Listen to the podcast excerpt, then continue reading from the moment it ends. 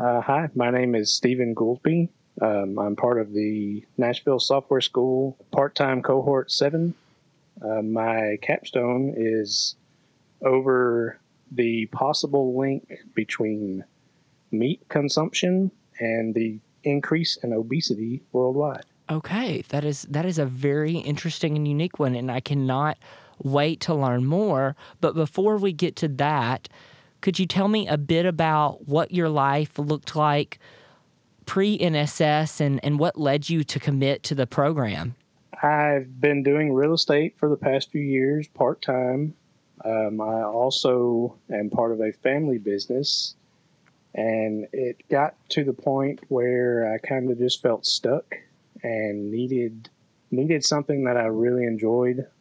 I've always wanted to go into the technical field, so I I have a friend that he's been an analyst and kind of talked to him, asked him what I should do, and he actually is the one that led me to Nashville Software School. Gotcha, gotcha. Well, I, it's always nice to hear um, that personal testimonials or you know word of mouth um, is what helped lead somebody to Nashville Software School. So that is that's super affirming to hear.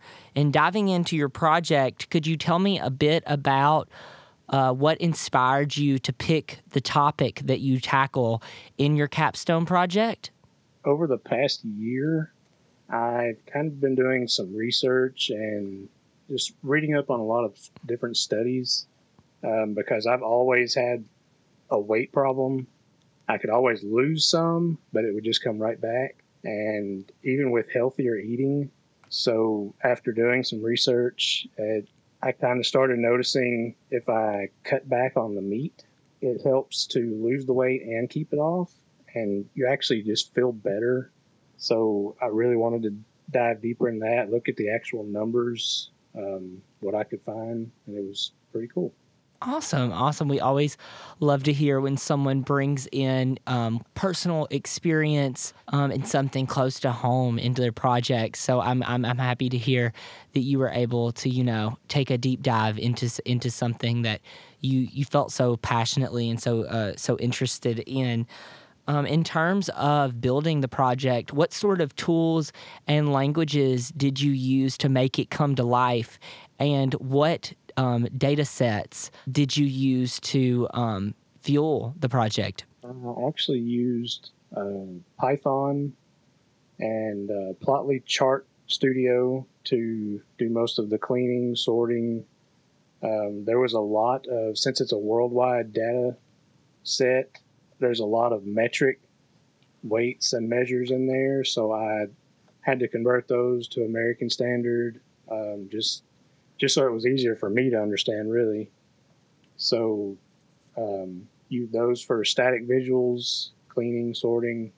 I also use Power BI, um, Power Query, DAX, and put it all into a PowerPoint. Awesome. Awesome. Good to hear. So I know that the presentation is just right around the corner alongside graduation. How are you how are you feeling about that?